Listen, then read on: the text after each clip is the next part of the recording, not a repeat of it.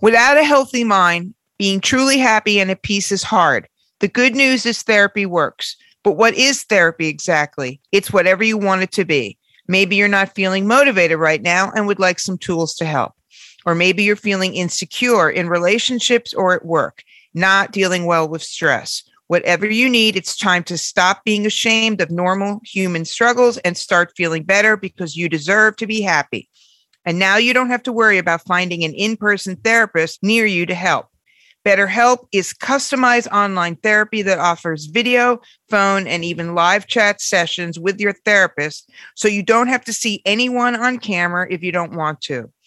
It's much more affordable than in person therapy, and you can start communicating with your therapist in under 48 hours. Join the millions of people who are seeing what online therapy is really about. It's always a good time to invest in yourself because you are your greatest asset.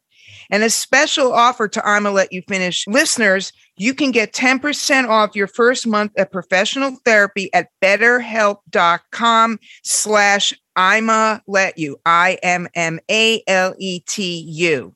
That's better, H E L P dot com slash I'ma let you. I M M A L E T U. Thanks again to BetterHelp for sponsoring this podcast.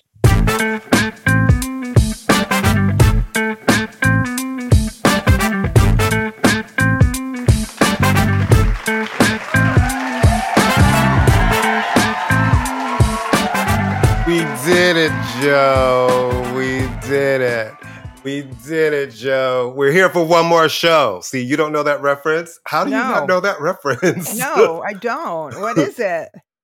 you don't remember Kamala Harris on the phone with Joe Biden oh, after God, they won. Yeah, I, uh, said, wait a minute. We Who's, did it, Joe. Wait, wait a minute. Hold on for a second. Refresh my memory. Who's Kamala Harris? She's that lady that I think people keep saying is a vice president.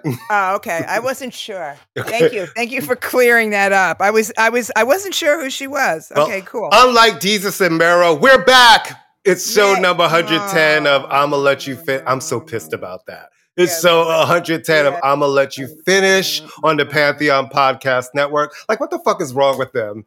Right as you guys are, ri- I mean, the rumbling of a at the moment where it's really all that gestation is the thing. It's like now you can't work together.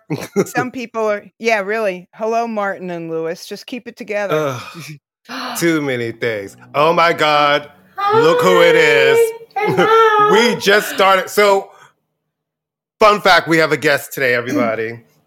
It is the no, fab- I'm sorry, not a guest, a member of the family. Absolutely. Thank you. Thank Absolutely. you. Hello. Right. Listen, okay, here's the thing. I'm sweating because you know I have oh to my close God, the window. I'm sweating it's like humid. a fucking crackhead. It's motherfucking Vikki Tobak, the author of Contact High, a book you should all have by now, but if you don't, you should. get you it. should. And the new Ice Cold, which is the history of hip hop jewelry. It's the book you need. It's the Christmas present that needs to be under the tree for people. It's the moment we're going to get into all of it. Vikki, why why limit it to Christmas? Oh my God, there are a million holidays in December. but we digress. Hi, family. Hi. Hi, oh geez, I love you guys so much. We and love you. Ditto, ditto. this is going to be fun. I'm a little shook at every all, all my um, you know, dirty secrets that you guys know because you've known me for so long. No, it's all right. But here we go. I'm just right. grateful to have an, another biological white woman on the show for, for a change. I can't take it. Any- I can't I, carry the weight anymore, Vikki. I can't carry listen, the weight. I, I was born in Kazakhstan, so I don't know what oh. you're talking about. Yeah, well, and yeah. then there's that. So I have five seats, Miss Lady. Okay. all right. So all right. all right. So let's get started. So I'm, I'm Asiatic. Right. yeah, nice try. to the east, my brother. To the east. all right. So Vikki, because I've never asked you these questions, so I want to get all the way into it when you started the Instagram page for Contact High, what was your plans for that? What what did you envision? Was it just I, you know, I want to compile these. Like you've been around for so much. So was it that you knew about this work? You knew a lot of the photographers and the artists. What what, what was your thought process? Yeah, exactly. I knew a lot of the photographers. I knew a lot of the artists. I was at many of the shoots, you know, when I was working um, in the music business. Um, and, you know, through the years, I had become a reporter and a journalist, and I also had become a huge photo nerd. Um, and I was really loving, you know, the history of photography and the the processes, not just hip hop, but like across the board. And you know, there's there's um, a book called Magnum Contact Sheets, which yeah, takes yeah. like iconic photos and um, shows their contact sheets. And I was like, oh my god, like hip hop needs something like this because it's also such a good way to story tell. Right. Um, so at that point, you know, I, I really, I, I, didn't envision it as a book yet. I envisioned, I just, you know, wanted to kind of like start putting it out there. Um, I was just kind of starting back on my, um, you know, writing career too at that time. Um, I had worked for, you know, television and CNN for many years. And so I started the Instagram and then I also reached out, um, you know, to, to Mass Appeal and, um, you know, asked them if they wanted to have this as a column. And then eventually my plan was to turn it into a book once once i saw how popular the instagram got. So um, i wish i could say it was more intentional but it was it was a little bit like a series of happy accidents essentially kind of yeah and then it and then it became intentional right because then you you decided to also have a companion piece which went around to a lot of the art shows and to galleries around the world, really showing these photographs. So, how did that come about? That you know, that too was a happy accident. I mean, the the there's um, a great organization and team out of um, Brooklyn that called um, Photoville, Oh yeah, yeah. And, oh yeah, I know Photoville. Mm-hmm. Yeah, Photoville. And so um, those those that team that does that are you know uh, kind of friends from the photo community, and I had done a small pop up with them. Um, for Contact High. They do this annual thing in um, Dumbo, and I had done um, a little installation with them. And the folks from Annenberg Space for Photography in LA had seen it and said, you know, our 10th anniversary is coming up next year in LA. We should make Contact High the, you know, the exhibit for that 10 year anniversary. So I worked with them to kind of turn the book and this sort of pop up thing, and also thank you to, you know, Photoville for kind of being the connective tissue. And we opened it as an exhibit in LA um, in 2019, about six months after the book came out. And that was a new, you know, that was a new muscle for me because, um, I mean, I had curated things here and there, but to sort of bring a book to life into an exhibition was like definitely a different animal. But it was, it was incredible. And then, you know, then we brought it to New York, had a blowout opening there, and then went, went, went COVID. Well, it's funny you say went, went, went COVID because I took my class I think I hit you up. I think I was texting you. I brought uh, one of my classes to the exhibit. So we're this is like the Wednesday before the world shuts down, and I've got all. And this is when they're just like hand sanitizer. The cure for everything is hand sanitizer. and we're walking around, and of course, you know they're ooh ah ooh ah, and the video of the great day um, in hip hop is there. And one of them goes, Miss Linden, is that you? And I went, I said, I've been trying to tell you that I actually am somebody of worth for the last fucking year. But that was the last time we were in the free world because I mean we left there and then 2 days later. So what a great way to uh to say goodbye to freedom and good health. To oh be surrounded God. by those amazing photographs. It was it was a great exhibit. and then the book is a success and the exhibit is a success right? So you say to yourself, okay. I'm not going to talk to Courtney and Amy anymore because I'm too, I'm too good right. for that. You're like, I have the bug for this. Like your, your writers, your, your, your energy is back. And you, what made you say, okay, this is a lane for me? And how was it working with so many different photographers? Because I know in just mm-hmm. clearing photos, I've had for one or two artists just dealing with something sometimes can be really, you know, tricky. And now you're talking about a book. Oh, and there's also an exhibition. So how did you find that the first time they were going to go into ice cold? Ooh, well, so I'm glad you framed it in that way because a lot of people are like, "Oh my god, that must have been amazing working with all those no. photographers." No, and, no, no, you know, no. I'm like, oh. no, yeah. Imagine getting clearance from a hundred people. Listen, I mean, we've all worked in hip hop, right? Mm-hmm. So, like, it's the same thing. People are like, "Oh my god, was that just amazing to be in the room with?" Oh yeah, you know, amazing. Beyonce and ODB. Like, was it just you're like? Dude, yeah. You're like, like, I was I was the one off camera pulling my hair out that you did right. not see. It was yeah. yeah. So yeah, so you know, it's like you know, it's herding cats. I mean, every photographer is their own world. I mean, and as it should be, you know, they've yes. done great work. But anytime you're dealing with creatives, with you know all their different views on the world. Um, you're also kind of answering for anyone and everyone that's ever screwed them over, and you know, kind of like coming with all that baggage and.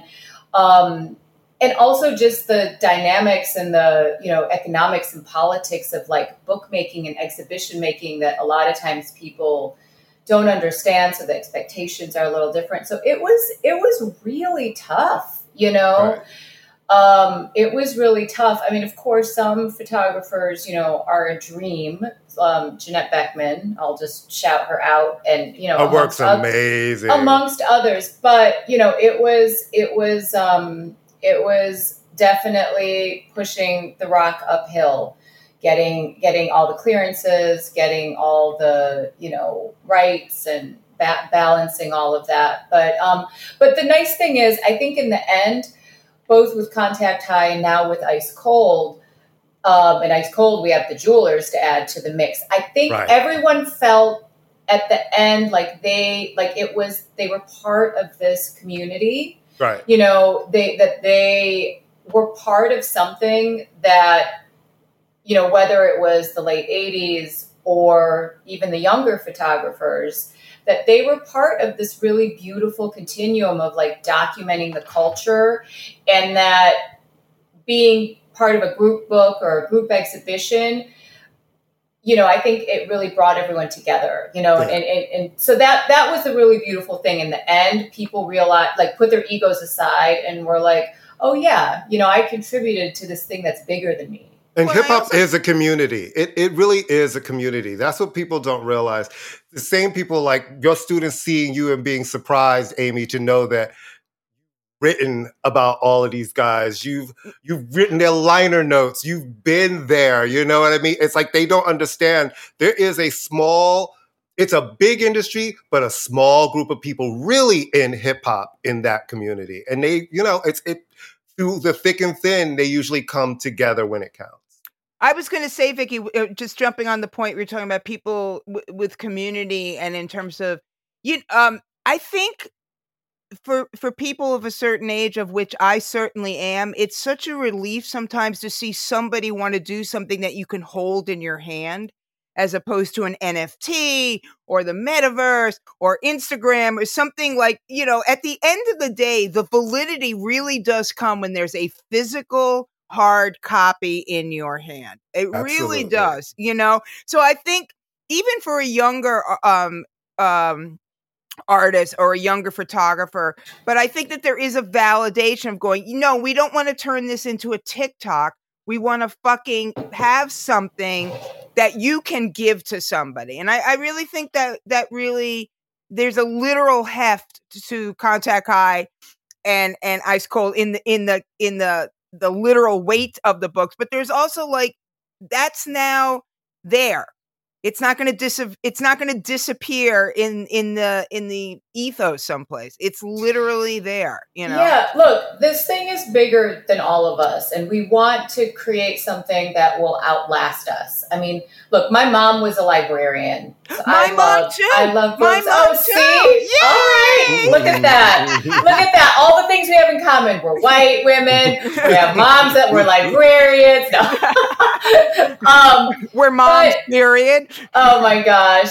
And so so you know, I I always I like to think of things that I do that like how they'll be viewed when I'm not even here anymore, you know, or like, I mean, you know, somebody picking up this book in 20, 30, 40 years, you know, it'll, it'll be, it'll be a truth, you know, that I think like, like you said, like the community, this community has sort of left and it's been really cool too. You know, a lot of photographers, especially with ice cold, were like pretty much just on Instagram, especially the younger ones. You know, I had to like bring them in because they had certain photos of like ASAP Rocky or Young Thug that like, you know, was not shot on film, like it was on Instagram. And it, it's really cool to see them holding the book in the, their hands and, you know, kind of all those dots connecting. Because they've never like, seen themselves like that. They've seen Right. it all, It's Right. been all digital, which is It's all why. been- Which is why you know I know you know Andre like Andre's my boy. I love that Andre shoots on film. You know what I mean? And he shot on film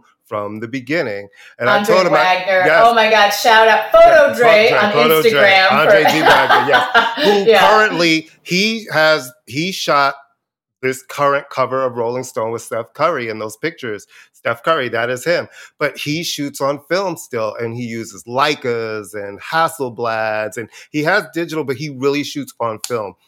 It's an expensive art form. I get why a lot of people don't do it anymore, but to me, it is beautiful to be able to pick it up. Like I have a print of his on my wall. It's like I have great digital photos, but I love having a great print that I can frame and have. It's like on listening the to vinyl, You know? right? Yeah. Listening, hearing the cracks in the vinyl and the it's it's the same. See, Prince. I sold all All- my vinyl. I'm a horrible. All right, so then you so then you decide, let me do this again.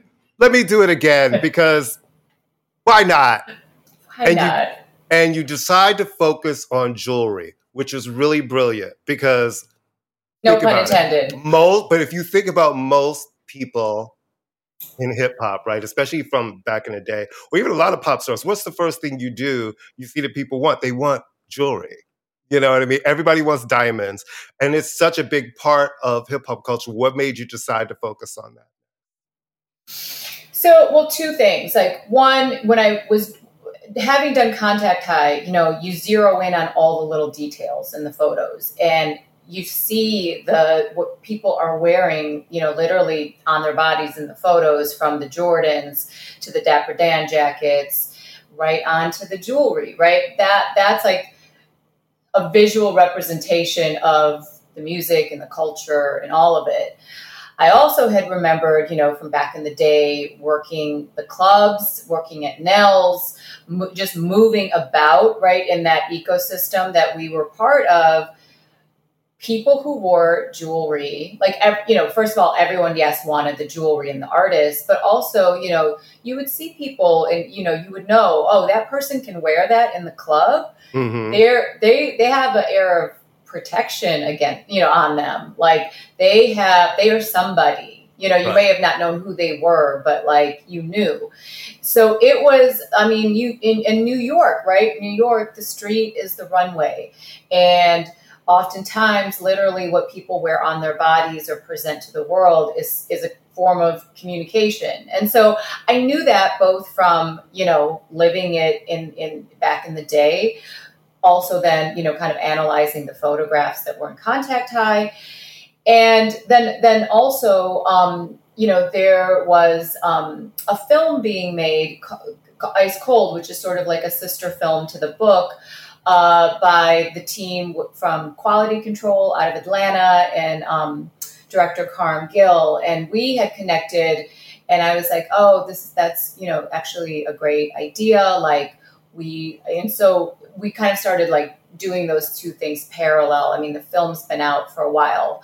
Um, it's on the Migos channel on YouTube, but um, but all those things kind of came together and, and and was like, yeah, this book is. I've actually seen that. I've, I've actually seen the Ice Cold on Amigos. Yeah. Yeah, I mean, the book is a little different, you know, just because of the format, and we were able to get so much more into the book. I mean, they're limited by time, Right. you know, but um, you know, so we kind of slowed down a little bit and really went into the history of it and um, unpacked it, you know, on a on a bit more more of a you know exhaustive level. Vic, I wanted to ask you a question because it's something um, I, I, I mean, I was joking around about the white woman thing, but I'm I sort of am, and I'm sort of not because I know, and obviously, hip hop has always been a scene and a business and, and, that has incorporated everybody. I mean, the influences, you know, it has never been a monolithic scene. But I know that when I re, I didn't start off writing about hip hop. I started writing off about punk rock. You know, there was no rap music really when I started writing. Yeah, well, we we read all your you know cover articles for Spin, and yeah. You know, and thank you. And I started, I resisted writing about hip hop in a lot of ways because I thought, yeah, you know, I, I love the music, but I'm not as seen. I always had a bit of an imposter syndrome in a lot of ways. And I'm wondering about how did you ever have that? Did you feel in, you know, did you ever wonder am I welcome here in some ways? Or did you embrace your outsider status? Yeah, that so that's a deep question, you know, and I'll try to answer it kind of quickly, but I you know, I'm a little bit of a different use case, if you will. Um, my family immigrated here from Kazakhstan, like I jokingly said in the beginning. Um, and we landed right in Detroit. Detroit of the 1980s. Um, I didn't speak English. You know, my parents didn't speak English. We did not have American, you know, lineage or heritage. We didn't know any of the pop culture references. I didn't watch Star Wars, like none of that.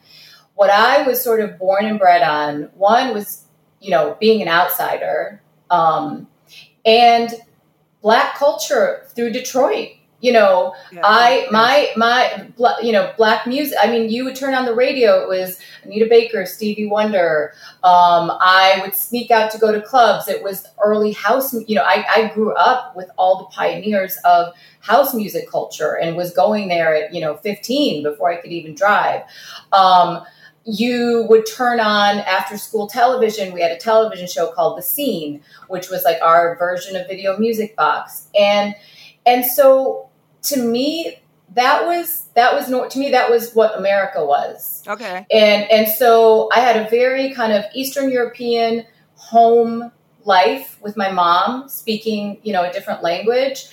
And then my learning of what America was was predominantly black culture, you know, because of Detroit, because of where we were.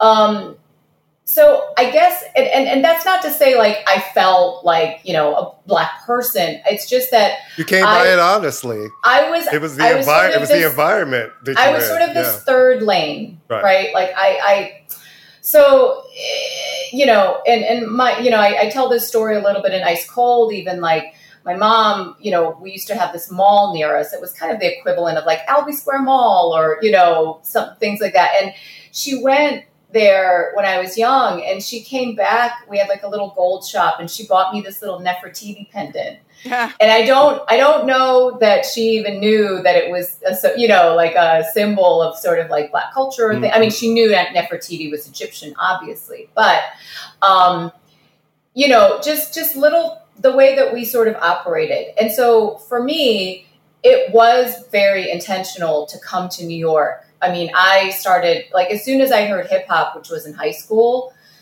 which was coincidentally through the punk kids at my high school, um, who had a little bootleg tape of Public Enemy. But I was like, I need to move to New York and be part of that, you know. And I also was really drawn to the club culture that was happening in New York at the time because really, you know, that was where all this stuff was happening. I mean, the clubs and performances and all everything, that. It was it was, was it was so connected to club culture. Yes. So I was just being pulled to New York for that reason. And I didn't I didn't feel like an insider, but I was also really used to being an outsider my whole life because so uh, that's uh, you know I, so I, it wasn't uncomfortable for me. Right. It just it just was. Yeah, I mean, it's I just it's there is always a perspective. There's a reason well, why the the Brits have done R and B in a lot of ways better than we do, because there's an outsider, and I'm not saying outsider mm. in that you didn't come by it naturally. They don't do R and B better than we do. Yeah, I was like, wait a minute, Courtney's about to no, about to come no, for you. No, they yeah. do not do R and B better. They they they do a good imitation of it All right. You know what I mean? Because you know Yeah. when they come with a soulful voice and everybody gives them all this moment, but they do not do R and B better All right. than we Yeah, do. I, I, But I will. Uh, so just to extend the point a little bit, I will Yeah. say this: like, I in Detroit growing up, right? The like the black kids in my school showed me so much love when I was there, like not speaking English. They were like, "Come over here and sit with us," you know. Mhm. Whereas the white kids, you know, this is still like it was, you know, Russia was the bad guy, Soviet Right. Union was the bad guy, and they were like, "You're weird, you know, you don't speak English, you're from the Soviet Union, like you're a spy," and and you know, it was similar, like in early hip hop too. They were like, "You love this, you're down, like, come on, welcome." that was it was it was always- a lot of love, like Yeah. it was, yeah. it was sort of always my experience and and again i'm not even pretending to be that i was instrumental in a culture but i never i got more resistance from not all but like white writers in a lot of ways who only than i did from a lot of black writers not that it was across the board but i understand what you're saying i mean there is this sense of like if you want to be my friend i want to be your friend too and i respect you for respecting me you know and i think that sometimes when it's all new to you, you're not coming in with any preconceptions, and that's great. You know, that, that's well, really great. also back then, hip like hip hop, writing about hip, that was not the plum jobs. That was not the plum gigs. You know, working like Courtney, you know, you, working in the black music department at a major label was not the place to be. No, Or No, like, listen, I the interesting and this is the interesting part of that because when I first started at Columbia, I was in the black music department. I worked for with Tony Anderson, who was the head of black music. So I saw all of the budgets. I saw what the budgets were for the artists. and then Tony left and I moved over where I really made my my my name at Columbia into video promotion, which was part of the pop department. And Then I got to see those budgets. And I was like, new artist, new artist. You guys are saying you really love this one, but the numbers were really different a lot of the times. I don't know if that's still the same today. Probably in some ways, who knows? It could be. But yeah, you really saw how, you know, especially with hip hop back then, it was a, it's almost like a subgenre it, of it uh, totally it was. uh, the way it was treated, you know, except for Nas, right? Because Nas, I remember always, especially even from Illmatic, there was something about him and the way the whole department clicked into one with the Nas project because he came with, he just came with, he was a critic's favorite. And the music, especially that time, those records, they just got bigger and bigger and bigger and the Fugees, like they seem to have a Yeah. real plan because they kind of crossed over. And then, you know, you have some other ones who you thought were going to be bigger and you see the difference in how they're treated. But it, it's, it was definitely, it's funny that we're talking about this because now hip hop is so big at every label. Hip hop Oh. is, is pop music. It's like the predominant moment that everybody's trying to make sure that they have a it bunch of hip hop. so protected. It is like where you want to be. Mhm. But yeah, and even you know back in the day, the, writing assignments, right? If you uh, like, oh my god, to get a, a hip hop thing in like Rolling Stone or Spin, that was the dream. You Well, know? I have to defend. I have to defend because my very first hip hop article was in Spin, and it was John Leland who was on this stuff very early on. yeah, But to get what you guys were saying about the black music department, I remember you'd come up to like Polygram. She said dating herself, calling it Polygram. Mhm. And it's like, where's so and so? Where's Beverly Page? I'm going to her office. And you'd literally take this, like, you'd walk 10 blocks and then make a left and then make a right. And there's the coffee machine. And it's like, oh, look, it's the black music department. Literally at the back of the building. You know, My first music industry thing was an internship at Polygram, and I entered for Sincere. What was Sincere? Oh, I remember. Time. That was my first thing ever at, at friggin' Polygram. And that seems like 20 million. All of that's like, and it is so funny because that was kind of the time when the majors were signing. Because I remember back then they we had X Clan. I believe X Clan was on. Ooh. to the east, to my brother, to the east. Wasn't there that big scandal that he had a white girlfriend and a white baby? Wasn't that the big Mhm. drama with him?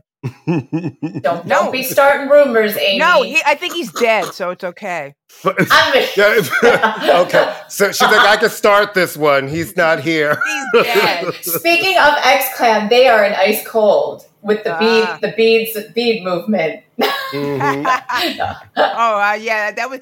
Hey, I want to ask you, Vikki, about working with one of my all-time favorite groups ever, ever, and that's Gang Starr. Uh, I mean, I mean, if I could have someone choreograph me walking down the street, it would be Premier. I would like to have Premier as I walk, playing beats behind me. I, could, I feel like I feel like everything would just be better. You know? that yes, I mean, Gang Starr that the that group. I mean, that was the group really that I worked with the most deeply. You know, because we managed them, and as when I went to work Payday Records, Empire Management, they were the big group that we had at the time. Um, they were our, you know, bread and butter. Premier was producing for a whole bunch of, you know, groups, but yeah, they were our stars. And I, you know, they were recording Hard to Earn. Um, and it was, I mean, both both Guru and Premier, you know, Guru rest in peace, are two of the most like intelligent, um, talented, you know, people that that I've ever had the honor to work with. What is that? My Gang Starr Metro card. Remember this? Oh my god! Oh wow. That's rare. That is that is rare. that is the obviously one of those- moment of truth Metro yeah, card. yeah. Well, that was, and that album was right after I worked with them on the album right before that, Okay. Hard to Earn. Shout But- out to D and D Studios, man. That's right. I spent a lot of a lot of time, a lot of days and nights up in up in D and D. Um, but look, that the Gang Starr book, Mm. Guru and Premier, that whole Gang Starr Foundation and family, you know, Suge out of Boston and like all their DAP and you know Malachi and like Fat Gary and the whole. There's the whole family are a plus people A plus. and and you know and guru left us way too young but he was brilliant you know and people a lot of times uh, you know i always get asked like oh my god what was it like being a woman in hip hop like it must have been so disrespectful and this and that and like that crew showed me so much love so much respect like it was it was great I have I don't know. People always have these weird fantasies about what shit Yes. is. I'm like, I, you know, I've had very few disrespectful moments, and it's not usually with artists. You know what I mean? It's like when you're in a no, it's not you- the artist; it's the and- manager. and when you're- and when- and what people don't realize is when you're working and it's a camp, we're working like nobody's there. It's not what people think. It's work. It- It's a lot of work. I want to come back to Ice Cold for a minute because um, I want to know about the process. Right? What was the jumping off point? What? Who was the first artist you were like, I'm starting here. This is my jumping off point for this. So, I mean, I just through, you know, acquired knowledge through the years in my mind knew that there were certain artists, um, you know, Biggie with the Jesus pieces, um, and there were certain artists, right, Rakim, Slick Rick, LL Cool J, that were just known, you know, for their jewelry. Um, so I just started with this broad, like, who are the artists that need to be book need to be in this book? Who are what are the the key like key pieces like Biggie's Jesus piece, all the label chains, right? The Roc Nation chain, the Rock the um uh, the Rock chain, and then the Ruff Ryders chain, and the Death Row pendant. You know, with that a whole thing. Um, so I, I I kind of started there, like broad strokes of like who are the artists, what are the pieces, and also like what is the big story here, right?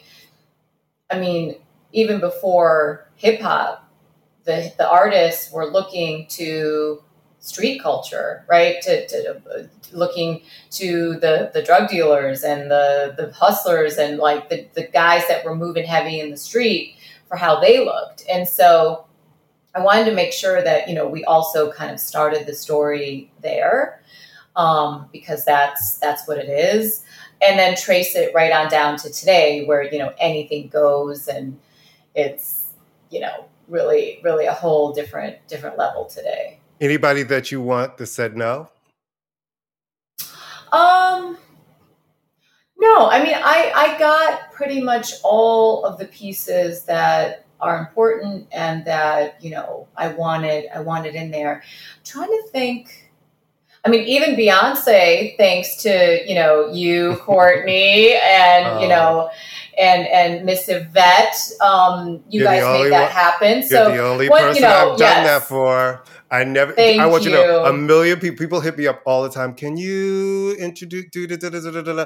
But I was like, it's Vikki. It's yes. I will actually make that call. yes, and. I, I I hope that the result was you know everything. it's gorgeous. that The book is gorgeous. It's Yeah. gorgeous. It really is. It's Yeah. beautiful. So no, the only person that um I mean there were a couple people that like didn't get back like you know I'll I mean I'll just be truthful like there was a photo of Doja Cat that we Mhm. wanted but it was like you know nowadays you have to go through like layers Five thousand people. It's true. you have to talk to their stylist and then talk to the man, you know and so they you know that team just didn't didn't get back to me which is a bummer because I bet Doja Cat herself would have liked to be in the book right. but um but yeah like a lot of the earlier artists you know the the photographers have full clearances so you don't need to go through all those extra hoops but um yeah we got we got pretty much everyone we wanted in the book Well, I'd also think that the success of Contact High,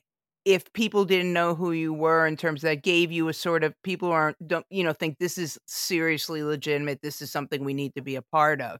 You know, because they're they're can't in the wrong hands, which you obviously are not.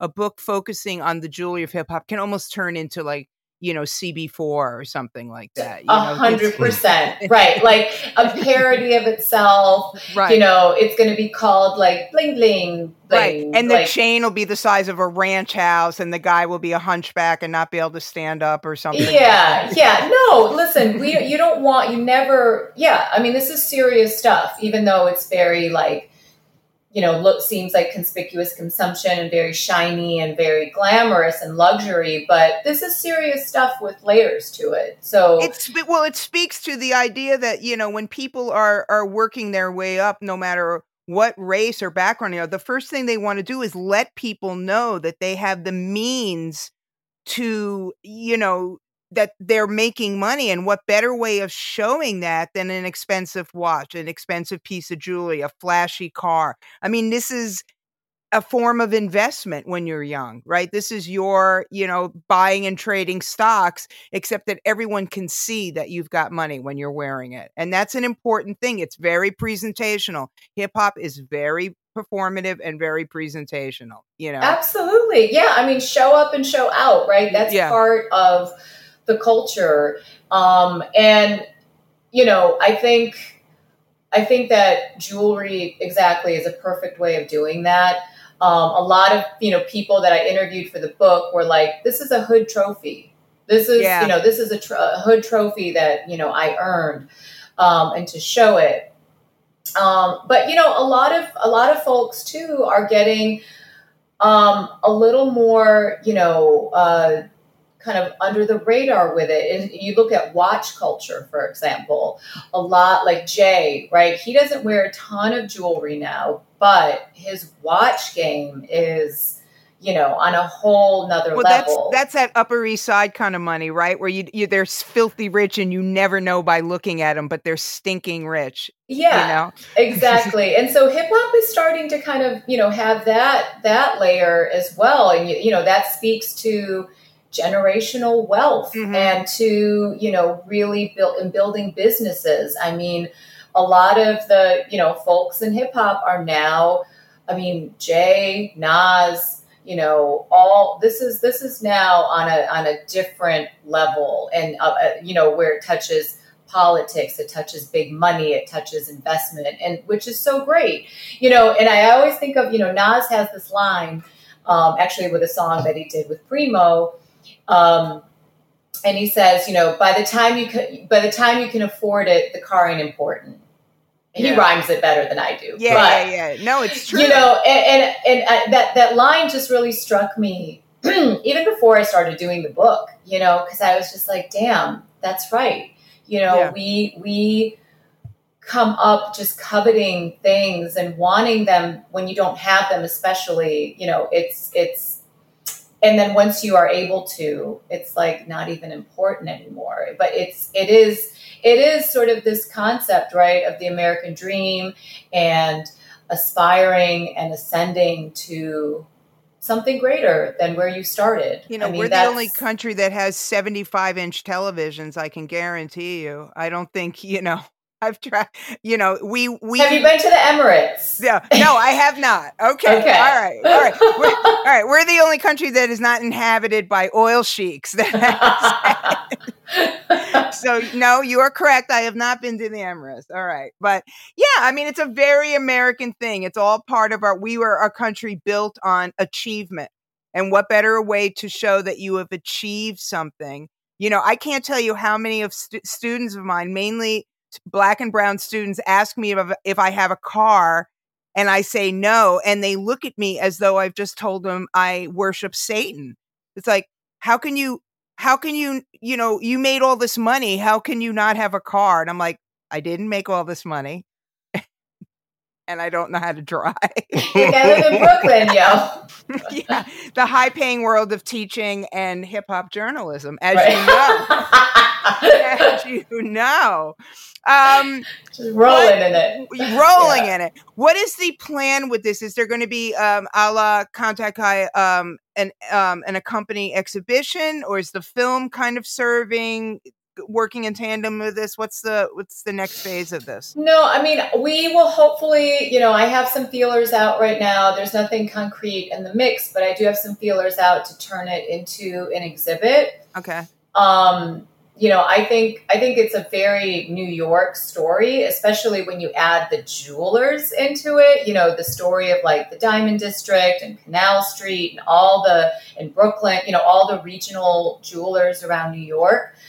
Um, it's a real New York story. So I would like to turn this into an exhibit that you know is is starts in New York and really kind of tells that story because you know look most of the jewelers too and I thought this was a cool you know element of the of the story is that they are all either immigrants or children of immigrants. there is a lot of them are Israeli, right?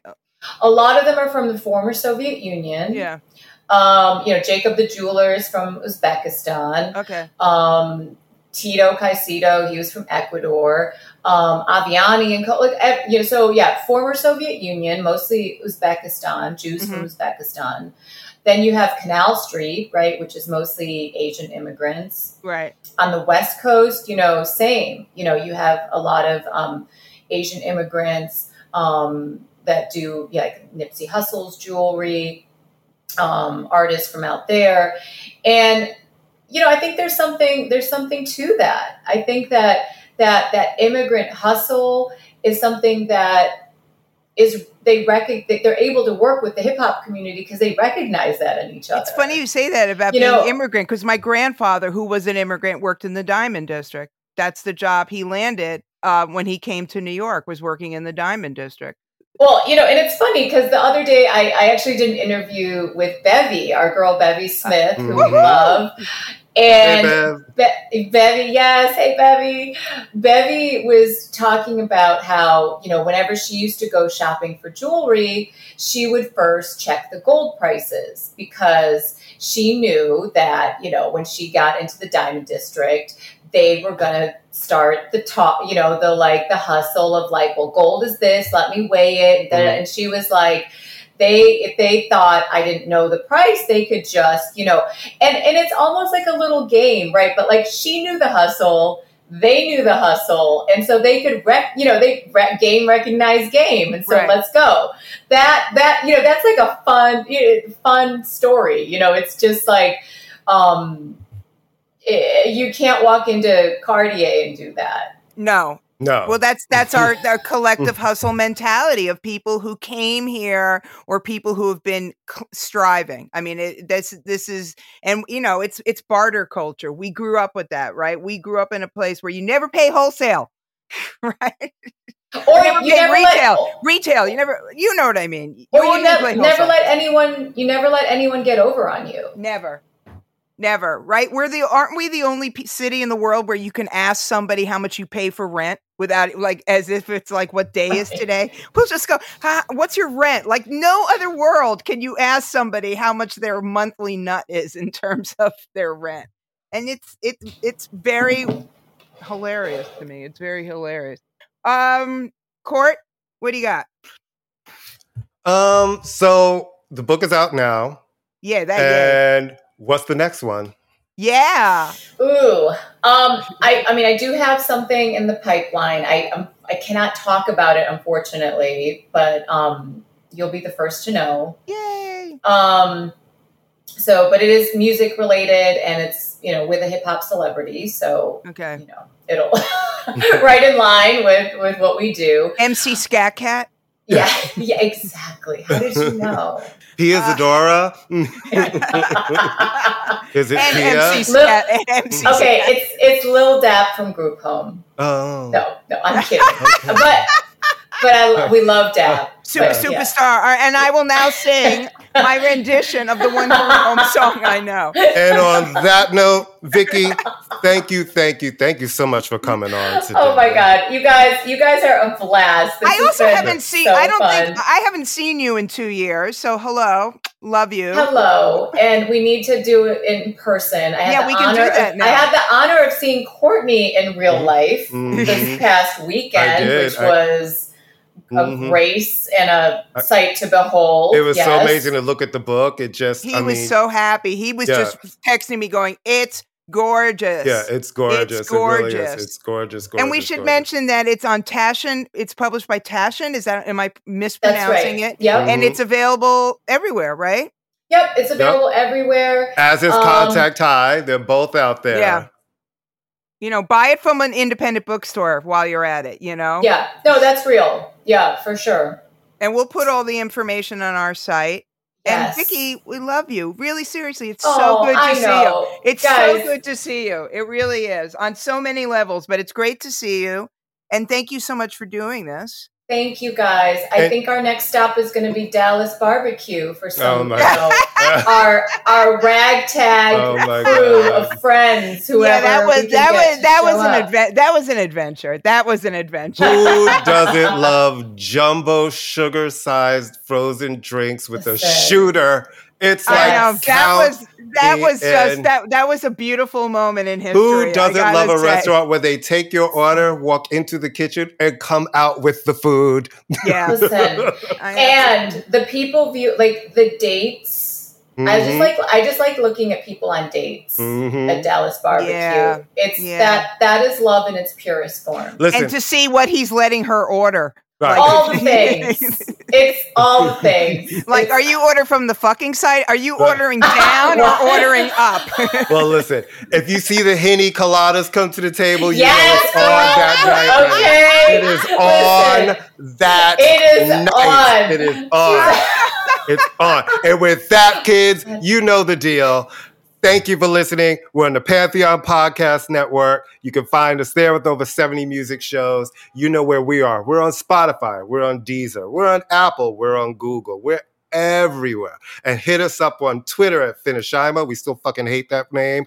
We're on Facebook at I'ma Let You Finish all one word. We're on Instagram at I'ma Let You Finish in Y. We're on TikTok at I'ma Let You Finish podcast.